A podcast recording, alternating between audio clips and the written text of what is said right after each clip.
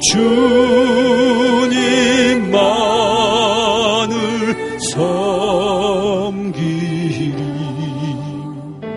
주의 종 되리라. 다시 한번 고백합시다. 주여 나의 귀 들어 주여 나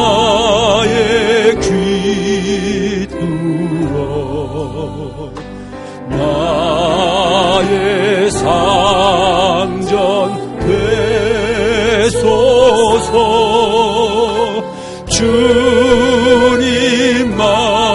주님만을 섬기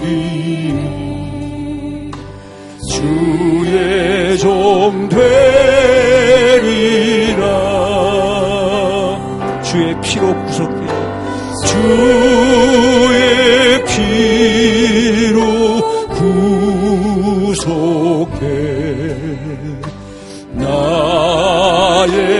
나의 죄 사했으니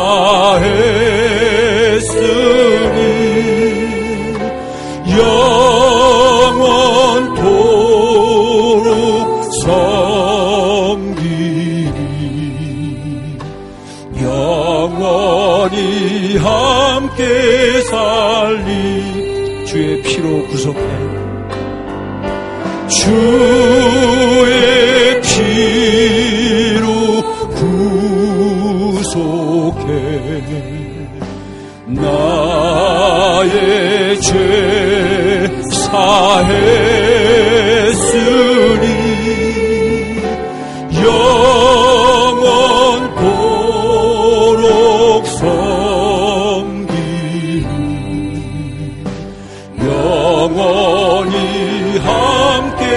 살 한번 다시 고백합시다. 주의 피로 주의 피로 구속해. 나의 죄 사했으니 영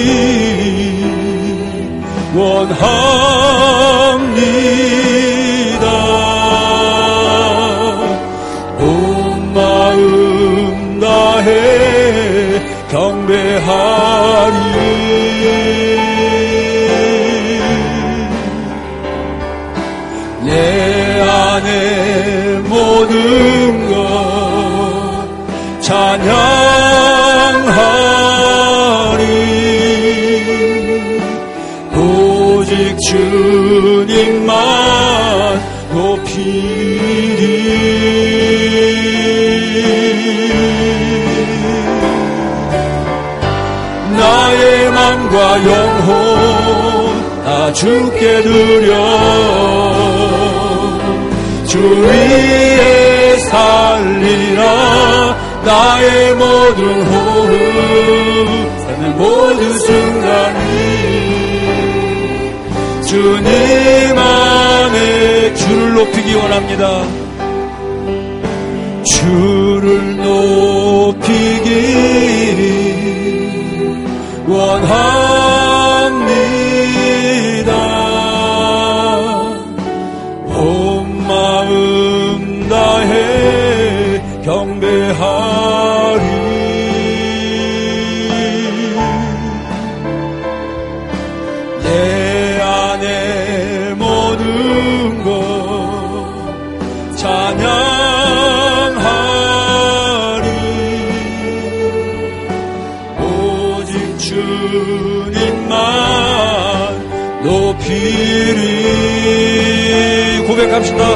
선포합시다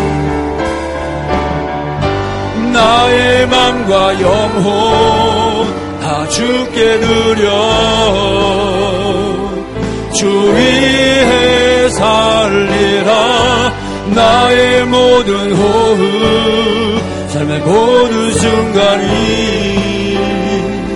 주님 안에 주를 높이기 원합니다. 주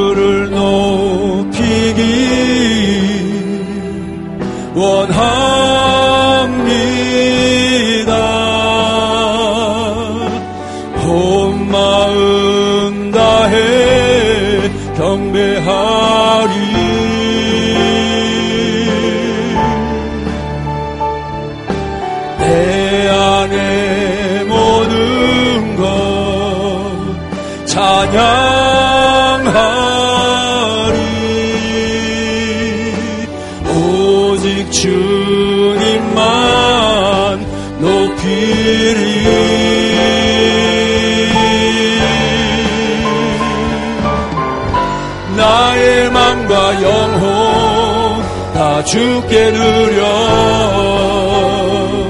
주 위에 살리라. 나의 모든 호흡 삶의 모든 순간에 주님 안에 있네. 나의 모든 홍혼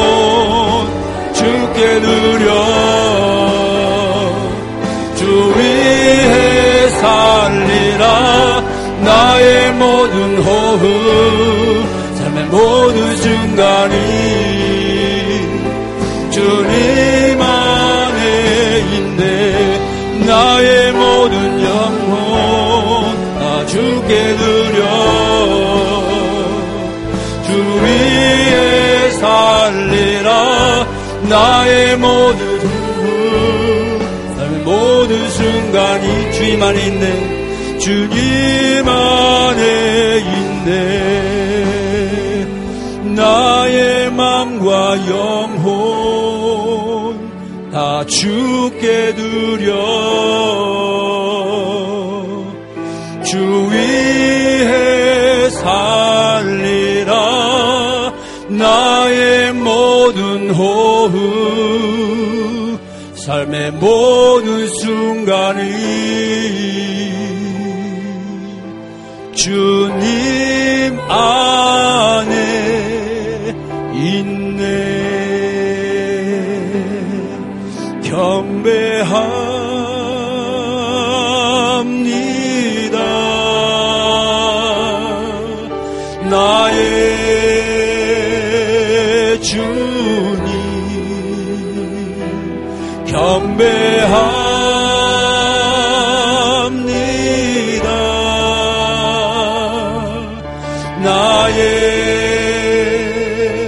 주님 거룩하신 이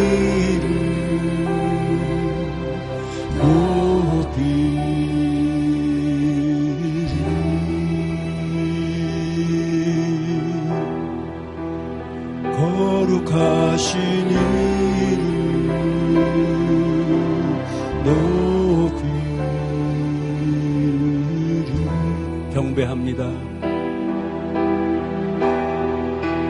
경배합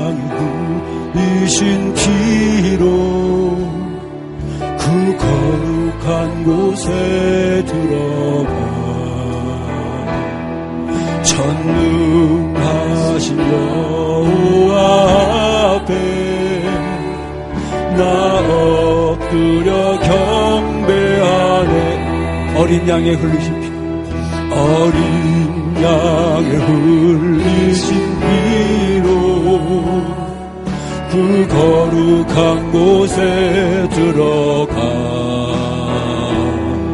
전능하신 여호와 앞에 나 엎드려 경배하네. 경배합니다.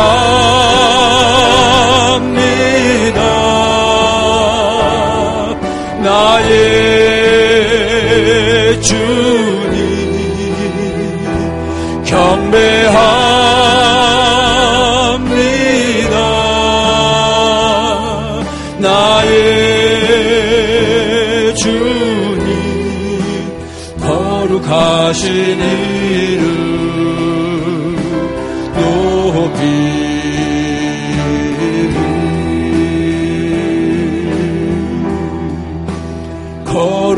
거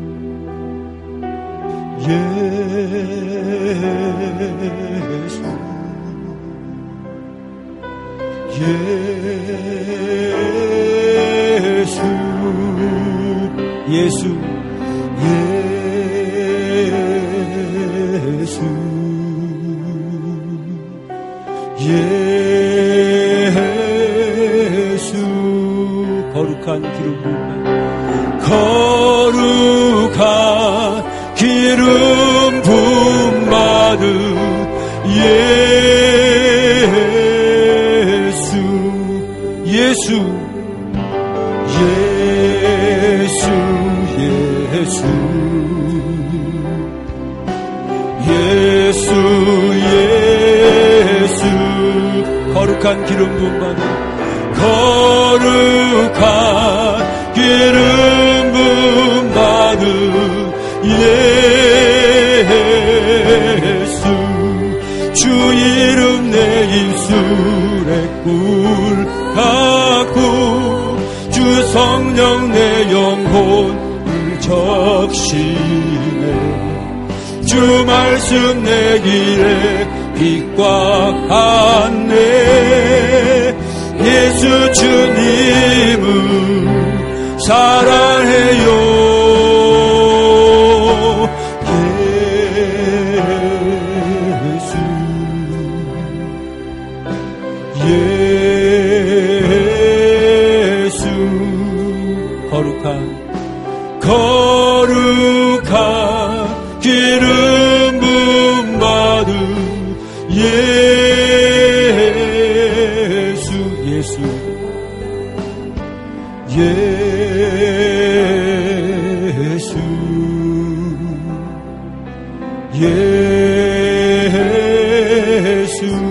영원히 높임 받으신 영원히 높임 받으신 예 고백합시다. 주 이름 내 입술에 내 입술에 꿀 갖고 주 성령 내 영혼을 적시네 주 말씀 내 길에 빛과 같네.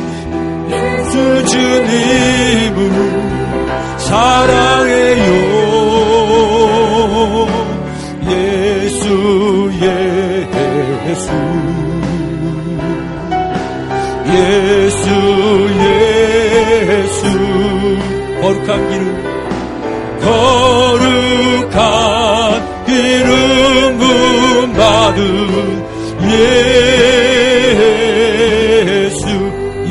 높임을 받으신 영원히 높임 받으신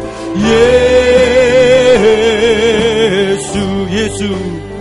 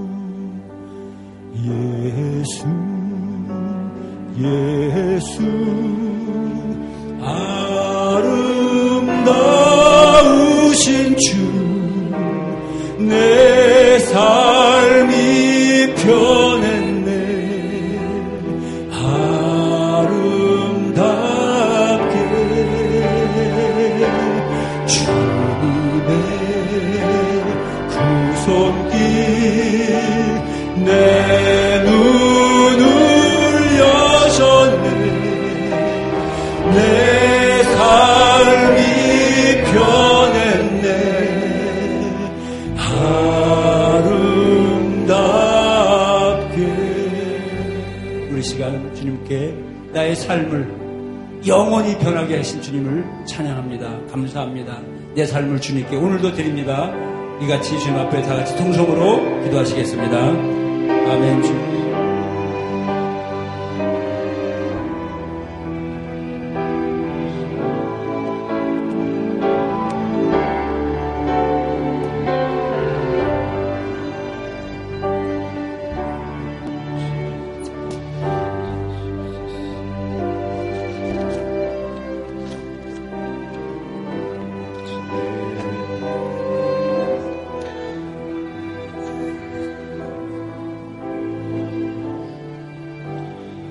사랑의 아버지 하나님, 오늘 이 아침에도 우리에게 생명의 말씀을 주시고 또 우리의 영혼이 소성케 하실 것으로 인해 감사드립니다.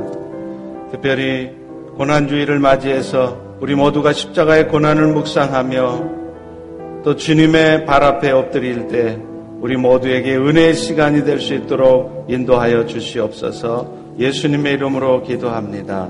아멘.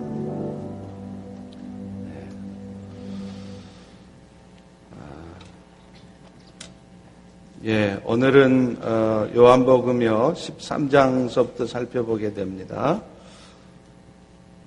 아, 이제 오늘 요한복음 13장부터 이제 20장에 이르기까지는요 예수님이 일절 기적을 보이지 않으시고 십자가의 길을 가십니다. 묵묵히 어, 십자가의 죽으심을 통해서 오히려 예수님께서 하나님의 영광을 나타내시고 또 스스로가 어, 영광을 받으시는 것입니다.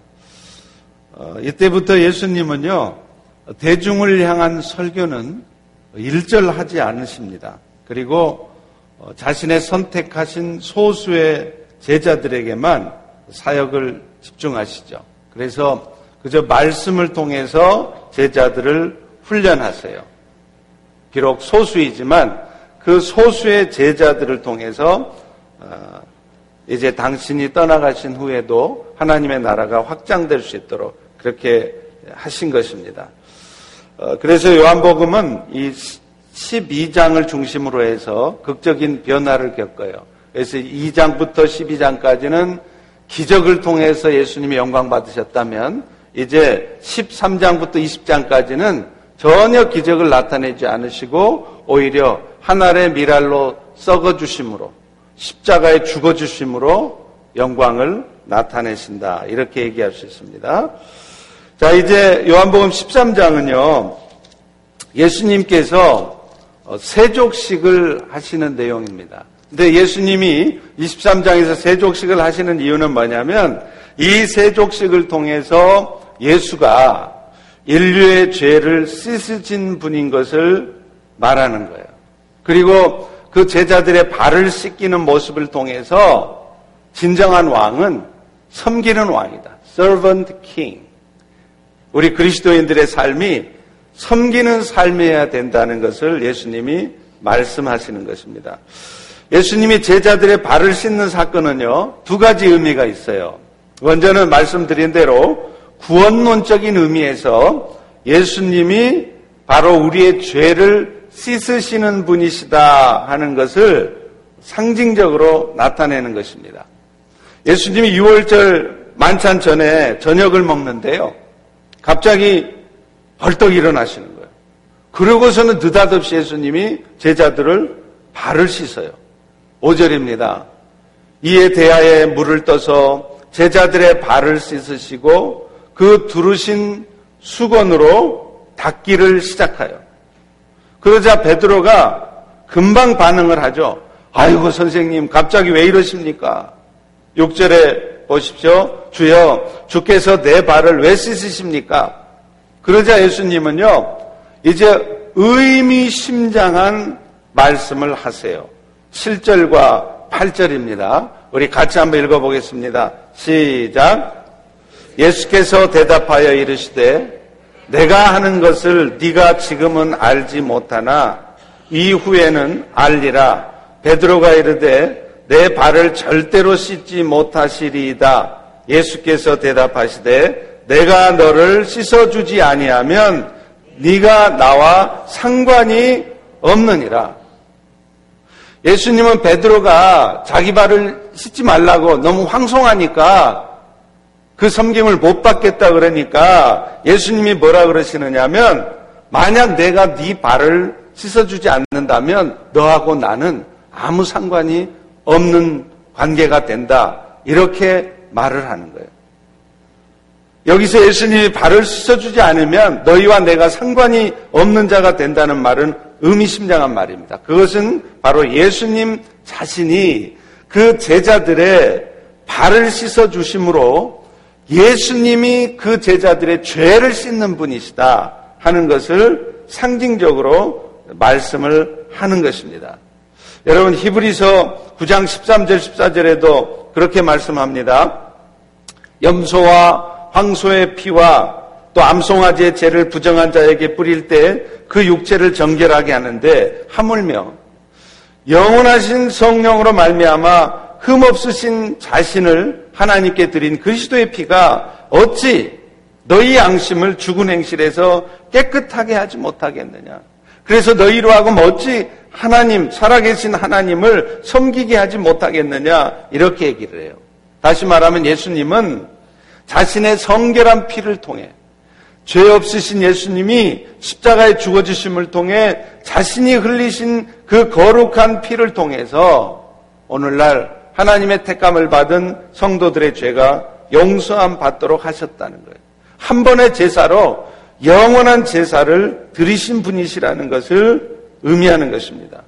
지금 예수님이 베드로의 발을 씻으면서 내가 네 발을 씻어주지 않으면 네가 나와 상관이 없다는 말씀이 그런 의미예요.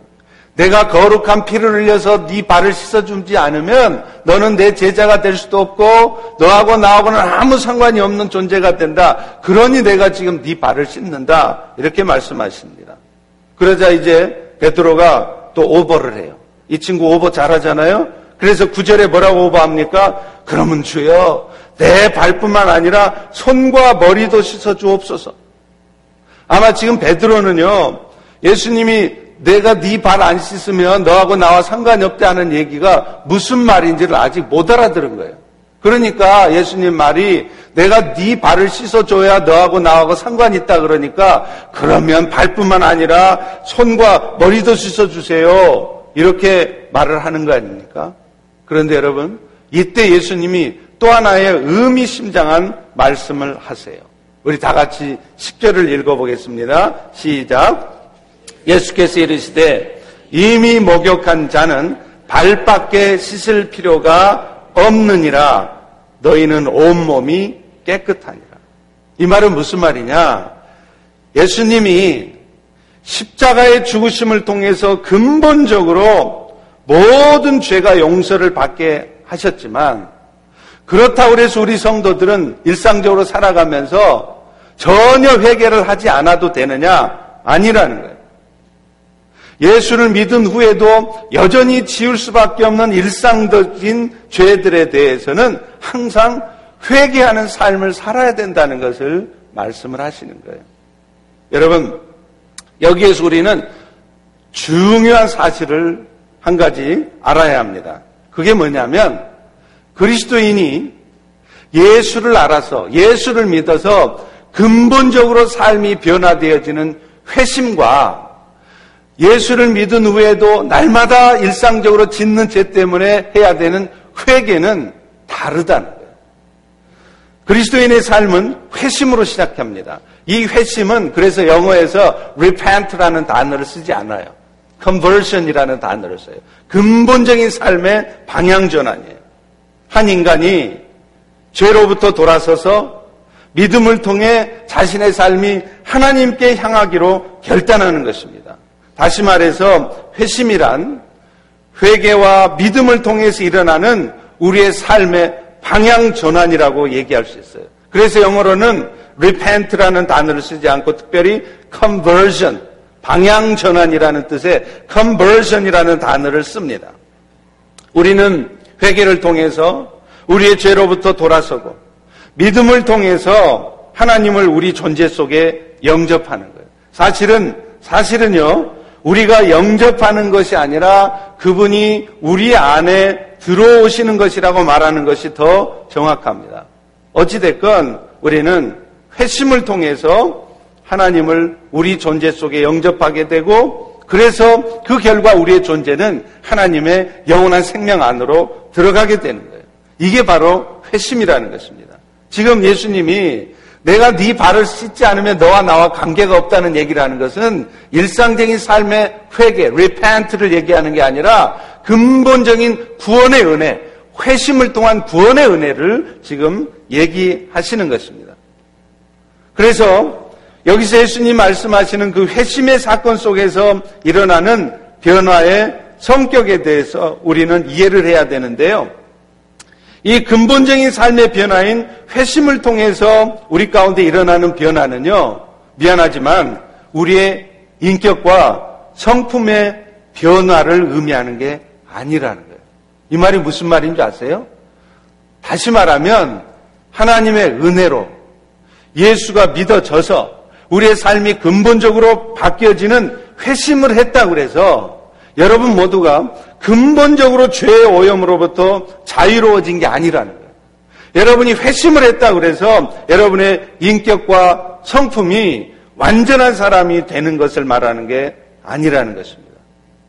우리가 회심 사건을 통해서 그리스도인이 된다고 하는 것은 우리가 좀 더 교양이 있는 사람, 도덕적인 사람이 되는 것이 아니라 전적으로 새로운 존재가 되는 것을 의미해요.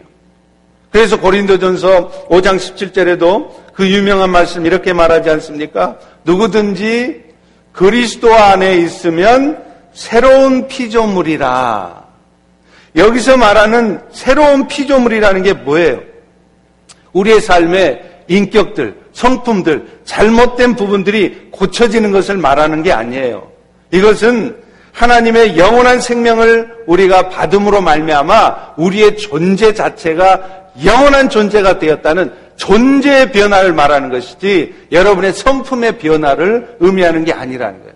그렇기 때문에 여러분이 하나님의 은혜로 예수를 믿어 근본적인 삶의 변화인 회심을 해도 여러분의 삶이 곧바로 바뀌어져서 회심하자마자 아주 도덕적인 사람, 죄 하나도 안 짓는 사람, 깨끗한 사람이 되는 게 아니란 말이에요. 하나님은 예수님을 통해서 인간들의 죄를 대속하게 하셨습니다. 그래서 인간 존재를 예수님과 연합하게 함으로 말미암아서 우리 인간들의 운명에 결정적인 변화를 불러일으켰어요. 이제 회심의 사건을 통해서 예수님을 자신의 존재 속에 영접한 사람들은 예수의 생명과 연합이 되고 이 결과 어떤 일이 생기느냐? 하나님의 생명과 성품에 참여하는 자가 되었다. 하나님의 존재가 되었다는 것을 의미하는 거예요. 우리가 지난번에 살폈잖아요. 내가 너희를 신이라 하지 아니하느냐. 이 말은 이단이 하는 말이 아니란 말이에요. 여러분들이 하나님의 속성을 하나님의 성품을 가진 신적인 존재가 되었다는 것을 의미하는 거예요. 그래서 베드로후서 1장 4절에도 놀라운 말씀을 해요. 이 약속으로 말미암아 너희가 정욕 때문에 세상에서 썩어질 것을 피해서 신성한 성품에 참여하는 자가 되게 하려 하셨느니라. 예수님이 베드로에게 내가 네 발을 씻지 않으면 너하고 나하고 아무 상관 없는 존재가 된다는 말씀의 의미가 이겁니다. 자, 그런데 문제는 아까 말씀드렸죠? 회심을 한번 했다고 해서 우리의 존재가 근본적으로 인격과 성품이 온전해지는 게 아니라는 거죠. 왜 그래요? 예수를 믿어도 여러분이 회심을 해도 여러분 안에는 죄악된 본능이 여전히 살아 움직이기 때문에 그렇다는 거예요. 그래서 우리가 어제 배웠잖아요. 우리의 삶을 통해 하나님의 영광을 나타내려면 딴 게 없다. 내가 오늘도 내가 하나의 미랄로 썩어주면 된다는 거예요. 내가 죽어지면 오히려 하나님의 영광은 나타나고 가정은 변화되어지고 교회 공동체는 변화되어진다는 거예요. 그런데 문제는 갈라디아서 2장 20절이 말하는 것처럼 내가 그리스도와 함께 십자가에 못 박혀 죽었는데도 여전히 내가 살아 움직인다. 여전히 내가 내 삶의 주인이 되려고 하고 내 뜻대로 살아가려고 하는 모습들이 어쩔 수 없이 나타난단 말이에요. 심지어는 교회 안에서 봉사를 해도 주님의 일을 섬겨도 내 뜻대로 섬기는 거예요. 주님 뜻대로 섬긴 게 아니라 내 뜻대로 내 생각대로 섬기는 것입니다. 열심히 섬겨도 열심을 내는 것까지는 좋은데 내 뜻대로 주님을 위해 봉사한다는 거예요. 그래서 내 뜻대로 되지 않으면 마음이 불편해지는 거예요. 내가 죽어 있지 않는 거죠. 그런데 문제는 그게 내가 죽는 게 쉽지 않다는 겁니다. 내가 회심을 해도 여전히 내 인격의 삶의 변화는 그렇게 극적으로 나타나지 않는다는 거예요. 그래서 우리에게 필요한 것이 바로 순간순간의 회개라는 거예요. 이게 바로 영어에서 말하는 repent라는 것입니다. 회심의 사건 속에서 일어난 놀라운 변화는요, 이제 우리 그리스도인의 삶 속에서 구체적인 변화를 불러일으켜요. 왜 그런지 아세요? 우리 안에 있는 하나님의 생명은 그저 공허한, 공허한 추상적인 생명이 아니에요. 인간의 삶의 모든 영역에서 구체적인 변화를 가져오는 생명이라는 거예요. 다시 말하면 회심의 사건 속에서 우리 안에 내주하시는 하나님의 성, 생명은요. 이제 우리 그리스도인들로 하여금 삶 속에서 구체적인 삶 속에서 그 변화의 모습을 나타내기 시작하는데 그 과정에서 우리에게 필요한 것이 바로 지정의의 차원에서의 회개라는 것입니다. 지금 예수님이 베드로에게 말씀하시기를 목욕한 자는 다시 목욕할 필요가 없지만 이 말은 무슨 말이냐? 예수의 은혜로 회심한 자는 또다시 conversion을 할 필요는 없지만 이제 발을 계속해서 씻어야 된다는 거예요. 순간순간 우리의 삶의 연약함들, 삶의 죄악들 앞에서 회개의 삶을 살아야 된다는 거예요. 그런데 오늘날 너무 안타까운 게 뭐냐? 오늘날 회심의 은혜를 입은 성도의 삶에 회개가 없다는 거예요, 회개가. 새벽 기도를 해도 그렇고, 무슨 기도회를 해도 그렇고, 예배를 드리고 나서도요, 내 아픔, 내 고통의 문제를 해결해라고, 해결해 달라고 하나님 앞에 요구하는 것은 많아도 내가 하나님 앞에 온전한 삶을 살지 못하고 여전히 내가 살아 움직이는 부분에 대해서 나의 연약감에 대해서 하나님 앞에 눈물로 회개하는 그 회개가 없다는 거예요. 그러니까 삶이 변화되지 않는 것입니다. 그러니까 교회가 세상에 욕을 먹는 것입니다. 그러니까 교회가 문제가 터지는 것입니다. 오늘 우리의 삶에 구원의 은혜를 입어서 회심은 일어났지만 여러분의 삶에 매일매일의 삶의 회개가 필요하다는 거예요. 그래서 메릴랜드 캠퍼스에서는 주일 일부 예배 때는 전통적인 예배를 드리는데 그 전통적인 예배 순서에 회개 시간이 있어요. 공식적으로 아예 지난 한 주간의 삶을 하나님 앞에 고백하며 회개하는 시간을 아예 순서의 하나로 만들어 놓은 거예요. 그런 시간이 사실은 필요한 거예요. 회심을 경험한 성도는 이제 인간 존재의 영역인 지정의의 차원에서의 회개가 필요하다는 것입니다. 그렇다면 회개에서 필요한 지적인 회개는 무엇을 의미할까요? 내가 내가 지적인 차원에서 내 삶이 이것이 잘못됐다라고 인정하는 거예요. 오늘날 사실 우리가 회개가 없는 이유가 뭐냐면 내 삶의 어느 부분이 잘못됐는지를 몰라요. 또 심지어는 잘못된 삶을 살고 있으면서도 이것이 하나님 앞에 잘못된 삶이었다는 것을 인정하지 않는 거예요. 그러니까 지적인 차원에서의 회개 자체가 없으니까 삶이 변화되질 않는 것입니다. 그 이유가 뭘까요? 하나님의 말씀을 모르니까 그래요. 하나님의 음성을 듣지 않으니까 그런 거예요. 그러니까 어둠에 살면서도 회심의 은혜는 입었으면서도 여전히 어둠 속에 살아요. 죄악된 마음을 갖고 살아요. 그러면서도 자기의 삶이 지금 잘못되어 있는지 잘 가고 있는지를 모른단 말이에요. 그러니 내 삶이 이런 부분에서 잘못됐습니다라고 하나님 앞에 인정하면서 회개를 안 하는 거예요. 오늘 우리 성도의 삶에도 지적인 차원에서 회개가 필요합니다. 하나님, 내가 이런 삶이 잘못됐습니다. 이런 삶을 고치겠습니다. 그런데요, 회개에는 이런 지적인 차원의 회개만 있는 게 아니라 정적인 차원의 회개가 있어요. 그게 뭐냐? 머리로는, 머리로는 인정해요. 하나님, 내가 이 상황에서 죽어야 되는데, 그렇지를 못했습니다. 이게 내 연약감입니다. 용서해 주십시오. 지적으로는 인정하는데요. 정적으로는 전혀 인정하지 않아요. 그게 뭐를 통해서 알 수 있는 줄 아세요? 눈물이 없다는 거예요. 제가 늘 말씀하잖아요. 오늘날 예배에 눈물이 없어요. 왜 눈물이 없느냐? 정적인 차원에서, 감정적인 차원에서 내 잘못된 삶을 하나님 앞에 인정하지 않는 거예요. 여러분, 내 죄가 정말 하나님 앞에 부끄럽고요. 내 삶에 대해서 진정으로 회개하는 사람은 눈물을 흘리게 돼 있어요. 머리로는 죄를 인정하지만 마음으로는 전혀 죄된 삶을 사는 내 자신에 대해서 슬프거나 안타까움이 없는 사람은 눈물이 없어요. 그런데 여러분, 정말 내 삶이 하나님 앞에 부끄럽고 잘못되었다는 것을 깨닫고 그것을 깊이 인정하는 사람은요, 내 그 잘못된 삶 때문에 회개할 때 눈물이 나오는 거예요. 내 죄악된 삶에 대한 슬픔이 있어요. 이런 정적인 회개가 필요하다는 거예요. 마지막으로 세 번째, 의지적인 차원에서 회개. 의지적인 차원에서 회개라는 것은 뭐냐? 이제 그것이 잘못된 삶이었다는 걸 깨달았다면 돌아서야 거예요.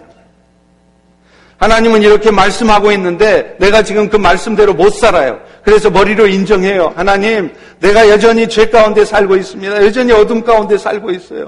그리고 그런 잘못된 삶을 사는 내 삶에 대한 안타까움이 있어요. 눈물도 흘려요. 그런데 문제는 그 잘못된 삶에서 돌아서지를 않는다는 거예요. 턴백을 안 한다는 거예요. 이게 문제라는 거예요. 그러니까 오늘날 우리의 삶에 변화가 없는 것입니다. 오늘날 사실 진정한 필요한 회개는 뭐냐? 의지적인 결단이 필요하다는 거예요. 내가 하나님의 뜻이 뭔지 뻔히 알면서도 육신적인 욕망에 끌려서 세상을 향한 욕심에 끌려서 하나님의 말씀에 순종하지 못하고 있습니까? 회개하셔야 돼요. 회개하면서 이제 결단하셔야 돼요. 하나님 내 삶을 바꾸겠습니다. 내가 결단하고 말씀에 순종하겠습니다. 하나님이 미워하지 말라, 원망하지 말라 말씀하셨는데 이제 내가 결단하고 그 사람을 미워하지 않겠습니다. 이제 내 삶을 바꾸겠습니다. 내 얼굴 표정을 바꾸겠습니다. 내 말을 바꾸겠습니다. 내가 먼저 사랑의 표현을 하겠습니다. 내가 먼저 인사하겠습니다. 이게 의지적인 결단이라는 이런 의지적인 회개가 있지 않으면 내 삶의 진정한 회복은 없어요. 여러분, 이사야서에 보면 왜 하나님이 우리의 기도에 응답하지 않으시는지 분명히 쓰고 있습니다. 내가 귀가 없어서도 아니고, 내가 팔이 짧아 너를 돕지 못해서도 아니고, 너와 나 사이에 죄가 가로막고 있다. 오늘도 우리의 삶에 회개하지 않은 죄, 근본적으로 구원의 은혜를 얻어서 회심은 했지만 일상적인 삶 속에서 하나님 앞에 합당하지 않은 삶을 살면서도 여전히 고집스럽게 그 삶을 지속하고 있는 내 삶의 이런 잘못된 모습 때문에 오늘날 여러분의 기도가 응답되지 않는 거예요. 여러분 죽으라고 기도해 보십시오. 특세 2주간 작정하고 기도해 보십시오. 내 삶에 대한 회개가 있지 않은 한 그 여러분의 2주간의 작정 기도는 아무 의미가 없습니다.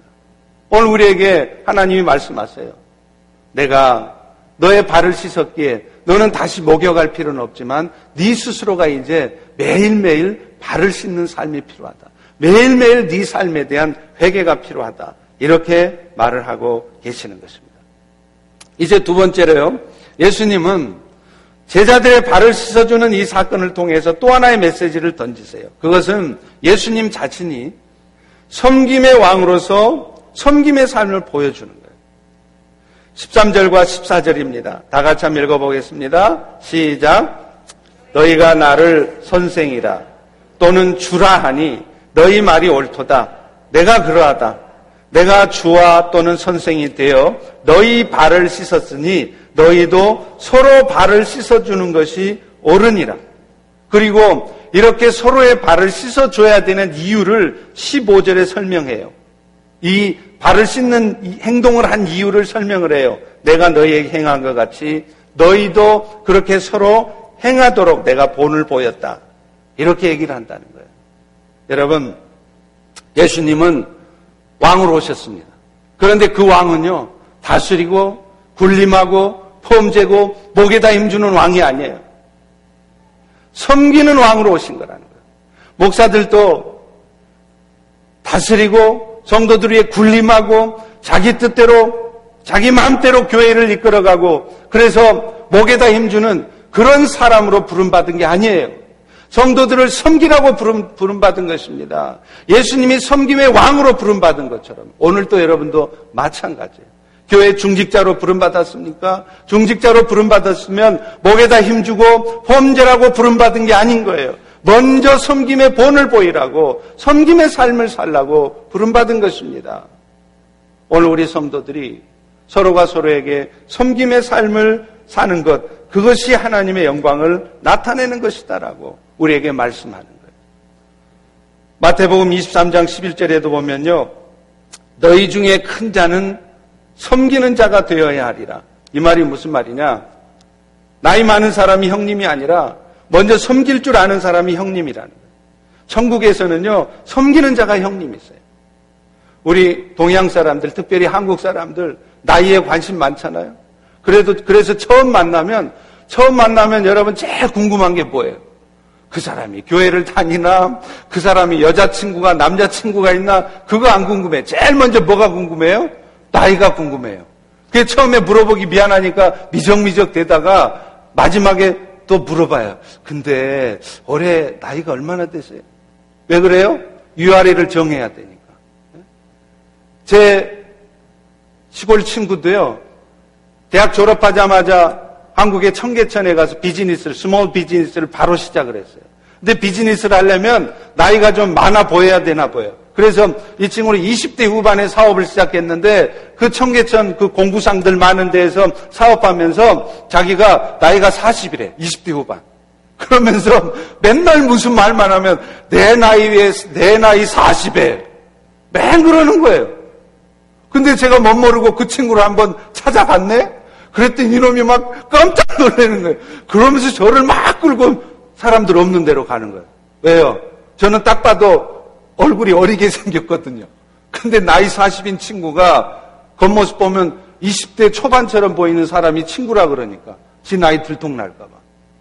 근데 여러분, 여러분, 진짜 형님은요, 나이 많은 사람이 형님이 아니에요.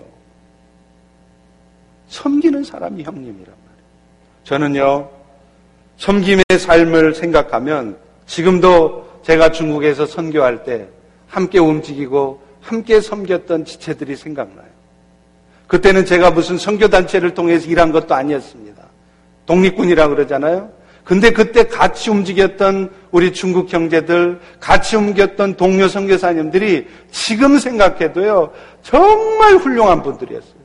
제가 그 이후에 한국에서 목회하면서 5대학 6대주 안 가본 데가 없습니다. 수십 개 나라를 가봤어요. 수백 명의 선교사들을 만나봤어요. 그래도 지금 생각해도요. 제가 만나본 수많은 선교사들이 있었지만 제가 그때 중국에 섬겼던 그 중국 형제들 함께 움직였던 선교사들의 모습이 아 그분들이 정말 진짜였구나 그런 생각이 많이 들어요. 그 중에 한 형제는요 조선족 형제입니다. 배운 것이 별로 없는 형제였어요. 그런데 그 형제는 예수 믿는 것 때문에 감옥에도 갔다 오고 하여튼 그 형제는 아가페의 고수예요. 사랑의 고수란 말이에요. 처음 저희 통독반에 와서 성경을 통독하면서 이제 훈련을 다 받고 성교사로 가겠다고 나서는데 어디로 갔느냐? 중국의 가장 서쪽 끝에 있는 카스라는 곳에 갔어요. 한 번도 가본 적 없고요. 아는 사람도 없는 곳인데 중국의 가장 동쪽 끝에서 서쪽 끝까지 간 것입니다. 그것도요, 돈 한 푼도 없이. 단돈 이론도 누구 하나 지원해 주지 않는데, 오직 예수님 바라보고 서쪽 끝에 가서 그 무슬림 지역에 가서 선교를 감당했어요. 이 형제에 대한 에피소드는 무궁무진합니다. 이 형제가 그곳에서 사역을 마치고 이제 한국 선교사님의 도움으로 정식 신학교에 들어가게 되었어요. 원래 중국에서도 신학교를 가려면 최소한 고등학교 졸업장은 있어야 돼요. 근데 이 친구는 고등학교 졸업장은커녕 중학교도 제대로 못 나온 친구예요. 그런데 어찌된 일인지 신기하게 이 친구가 그 신학교 입학이 허가가 됐습니다. 근데 문제는 허가만 되면 입학만 하면 뭐예요? 과연 이 친구가 졸업할 수 있을까? 그런 지적인 능력이 충분해서 이걸 감당할 수 있을까? 주변에 다른 선교사님들이 걱정했습니다. 그런데 결국 아무 문제 없이 우수한 성적으로 졸업을 했어요. 이유가 뭔지 아세요? 신학교를 다닐 때 이 신학교의 교수들이 이 형제의 모습을 보고 감탄을 한 겁니다. 그래서 소위 말해서 은혜 점수로 다 점수를 후하게 줘서 통과가 됐어요. 이 형제가 학교 다니면서 하는 일이 뭐냐? 매일 아침 다른 학우들보다 한 시간 일찍 와요. 그래서 와서 화장실 청소를 하는 거예요. 중국에는 그 당시만 해도요, 화장실이 여기 한국이나 미국처럼 물 내려가는 그게 아니에요. 그냥 이렇게 넓은 허벌판 같은 데다가 구멍만 뻥뻥 뚫어놨어요. 칸막이도 없어요. 그래서 저도 처음 중국 가서 적응이 안 되더라고요. 일을 봐야 되는데 여 사람하고 얘기하면 질 봐요. 근데 문제는 그 조그만 뚫어진 구멍에 똥이 여기저기 묻어 있는 거예요. 조준을 못하니까. 근데 이 형제가 하는 일이 뭐냐? 매일 아침 걸레를 걸레를 자기 손으로 빨아가지고 그 똥을 다 치우고 세상에 그 더러운 변기 주변을 깨끗이 매일 걸레로 닦는 거예요. 자기 손으로 하루 이틀이 아니고 매일이요. 아무 말 없이 처음에는 아무도 몰랐어요. 왜 이렇게 화장실이 깨끗하지? 어느 날부터 그 형제가 그렇게 청소한다는 걸 알았습니다. 그런데 신학교를 졸업하는 날까지 매일 그렇게 했어요. 나중에는 신학교 교수들도 그런 사실을 알게 됐습니다. 그래서요, 그래서 나중에는 신학교 교수들이요, 그 형제보다 나이가 20살, 30살이 많은 신학교 교수들이 그 형제 앞에서 머리를 숙여서 인사를 했다고 합니다. 왜요? 그 형제의 섬김의 모습에 교수들도 다 감동을 합니다. 여러분, 오늘날 세상이 변화하고 나 때문에 누군가의 영혼이 구원되어지는 것은 나의 섬김의 삶을 통해서 되는 것입니다. 그 친구는요, 저랑 같이 사역을 하러 다니는데 지금도 그 형제 모습이 떠올라요. 조그만 체구에 조금해요. 키도 요 만해. 땅딸막해요. 한 150 될래나? 160이나 될래나? 시커먼 안경 쓰고요. 항상 입가에는 미소가 있어요. 그 친구는 항상 웃어요. 그리고 함께 다니면서 그 형제의 입에서 남을 험담하는 말을 제가 들어본 적이 없습니다.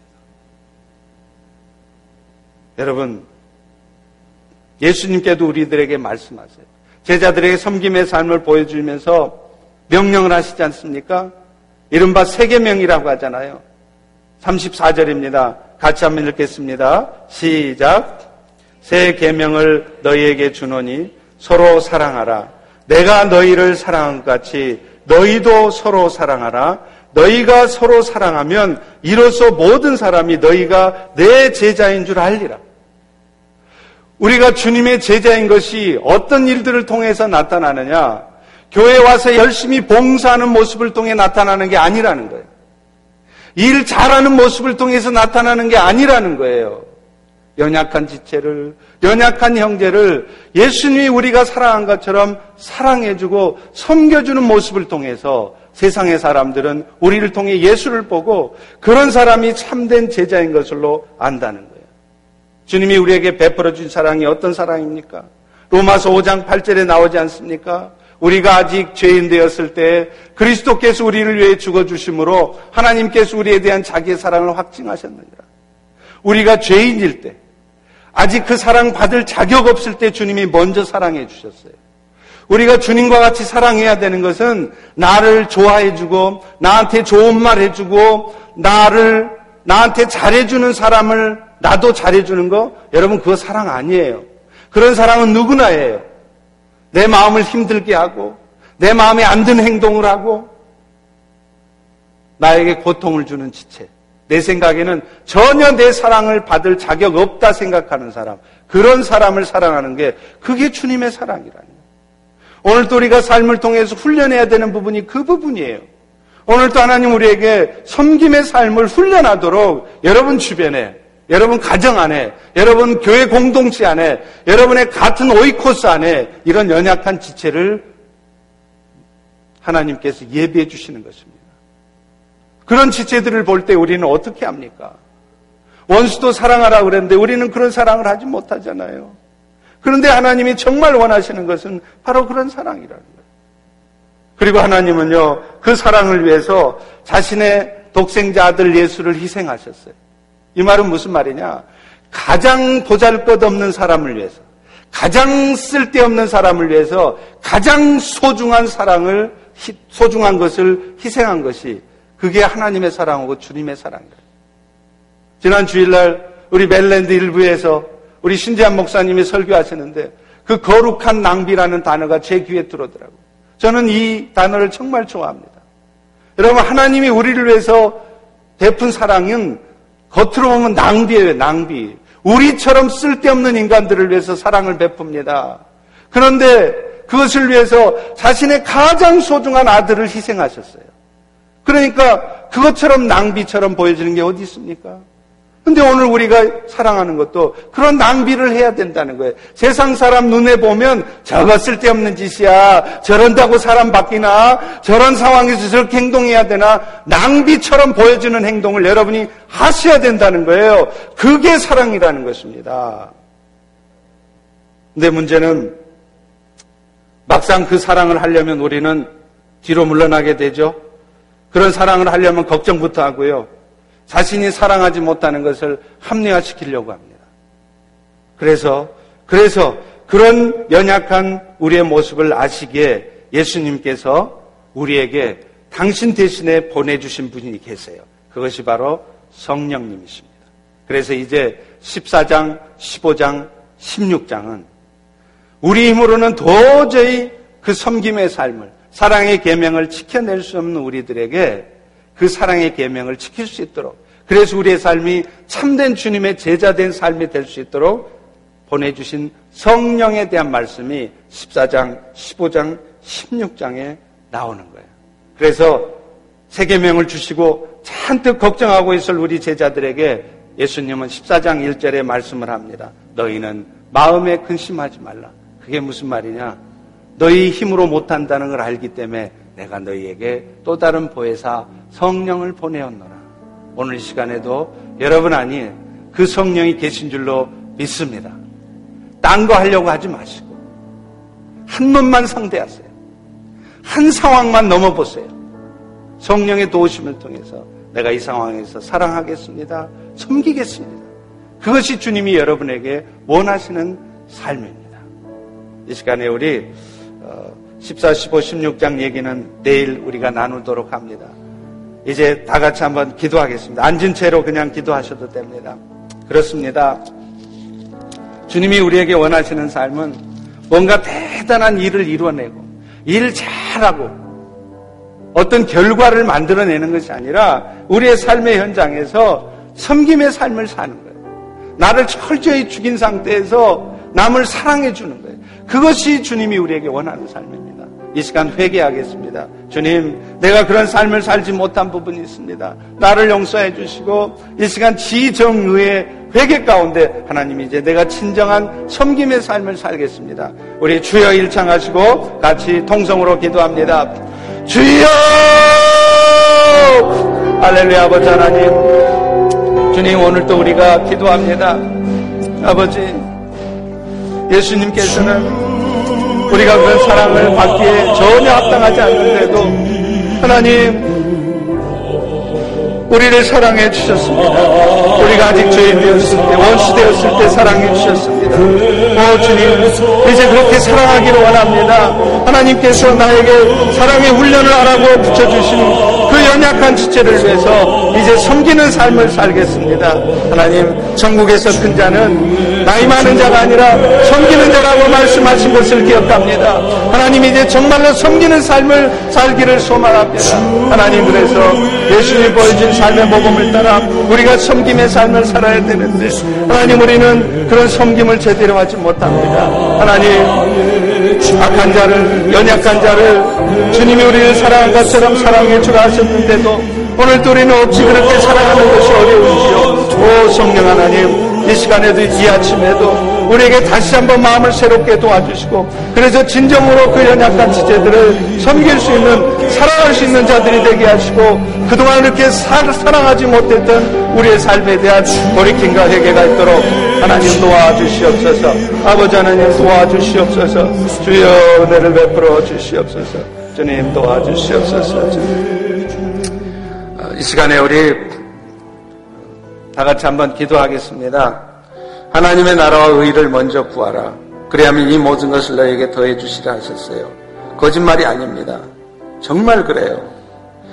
맨날 병 낫게 해주시라고 이것저것 주시라고 그렇게 기도할 것이 아니라 하나님의 나라를 위해서 한번 기도해 보세요. 주변의 연약한 지체를 위해서 기도해 보세요. 그럴 때 오히려 내 기도가 응답됩니다. 이 시간에 우리 몸된 교회를 위해서 기도하겠습니다. 여러분 매일 기도하시는 분들도 계실 겁니다. 이제 우리 펠로십이 어떻게 나아가야 될 것인지 두 번째 교인들을 위한 기도의 제목을 우리가 스크린을 보면서 한번 같이 기도하도록 하겠습니다. 하나님 이제 우리 펠로십의 교인들이 하나님의 자녀됨이 세상에 무엇과도 비교할 수 없는 축복임을 알아서 먼저 무엇보다도 하나님 자녀된 그 은혜 기뻐하고 감사하며 찬양하는 성도들이 될 수 있기를 원합니다. 세상에 무엇 때문에 기뻐하고 자식 잘 된 것 때문에 기뻐하고 돈잘것 때문에 기뻐하는 것이 아니라 하나님의 자녀됨이 가장 큰 은혜임을 알아서 그것을 찬양하는 성도들이 되게 없어서 하나님 예배 때마다 우리 모든 성도들이 성령의 임재를 경험하게 도와주시고 성령님을 통해 부어주시는 그 능력과 은혜로 덧입혀지는 그런 예배를 드리는 성도들이 되게 하시고 그 은혜를 사모하는 마음으로 예배에 참석할 수 있도록 기대하는 마음으로 예배를 드리는 성도들이 되게 하옵소서. 아버지 하나님 이제 영적인 의미의 가정인 교회에서 교우들의 관계가 회복되게 도와주시옵소서. 하나님 어찌하여 이 교우 안에 아버지 교회 안에 이런 다툼이 있습니까?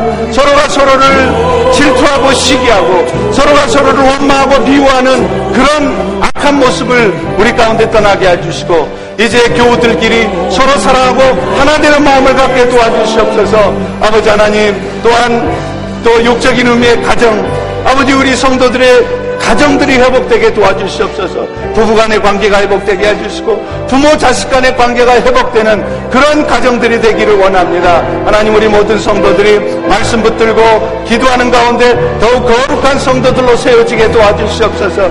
늘 말씀을 사모하게 도와주시고 기도하는 자리를 사모하게 도와주시고 그래서 그 말씀과 기도로만 거룩해진다는 하나님의 말씀을 따라 날마다 변화되는 성도들 되게 하옵소서. 하나님 우리 모두에게 각양 은사를 주신 것 감사합니다. 그 은사를 통해서 먼저는 몸된 교회를 섬기게 도와주시고 교회 안에서 모든 성도들이 하나 이상씩의 봉사를 하게 도와주시고 그 섬김의 삶을 통해 우리 델로시 교회가 지역사회를 섬기는 교회 미션을 처치가 되기를 간절히 소망합니다. 하나님 하나님 우리 모든 성도들 인생의 궁극적인 목적을 발견하게 도와주셔서 하나님 선교사의 삶을 살게 하옵소서 미션을 라이프를 살게 해주시옵소서 가는 선교사든 보내는 선교사가 되게 해주시옵소서 또 오늘 또 육신의 약감 때문에 고통받는 지체들이 있습니다 치유의 역사가 임하게 도와주시고 무엇보다도 그 과정에서 믿음의 사람들로 세워지게 도와주시옵소서 또 사업하는 지체들 직장생활하는 지체들에게 하나님 더욱 힘을 내어서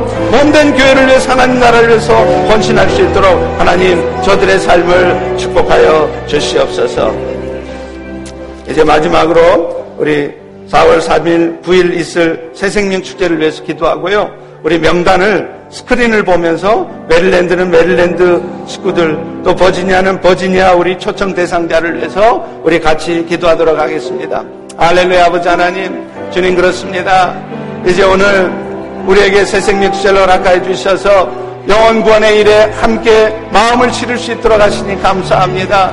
이제 4월 3일, 9일 초청 대상자들이 다 초청되게 도와주시고 우리의 기도를 따라 섬김을 따라 놀라운 구원의 은혜로 가해 주시옵소서. 아버지 하나님, 사랑하는 우리 조영민 집사님, 우리 린 자매를 위해서 기도합니다. 이세광 집사님, 김영일 형제를 위해서 기도합니다. 김성국 집사님, 배판한 형제를 위해서 기도합니다. 우리 박혜경 집사님, 이상영 형제를 위해서 기도합니다. 우리 김명란 집사님, 변계진 자매를 위해서 기도합니다. 우리 박동호 집사님, 우리 유덕판 형제를 위해서 기도합니다. 하나님 저들의 영혼이 이제 구원되게 도와주시옵소서. 하나님 또 우리 박동호 집사님, 이지영 형제를 위해서 기도하고 아버지 우리 김혜수 권사님, 신수련 자매를 위해서 기도합니다. 우리 최소연 집사님, 우리 안숙경 자매를 위해서 기도합니다. 우리 고성래 권사님, 최홍렬 형제를 위해서 기도합니다. 우리 남영희 형제님, 이여진 자매를 위해서 기도합니다.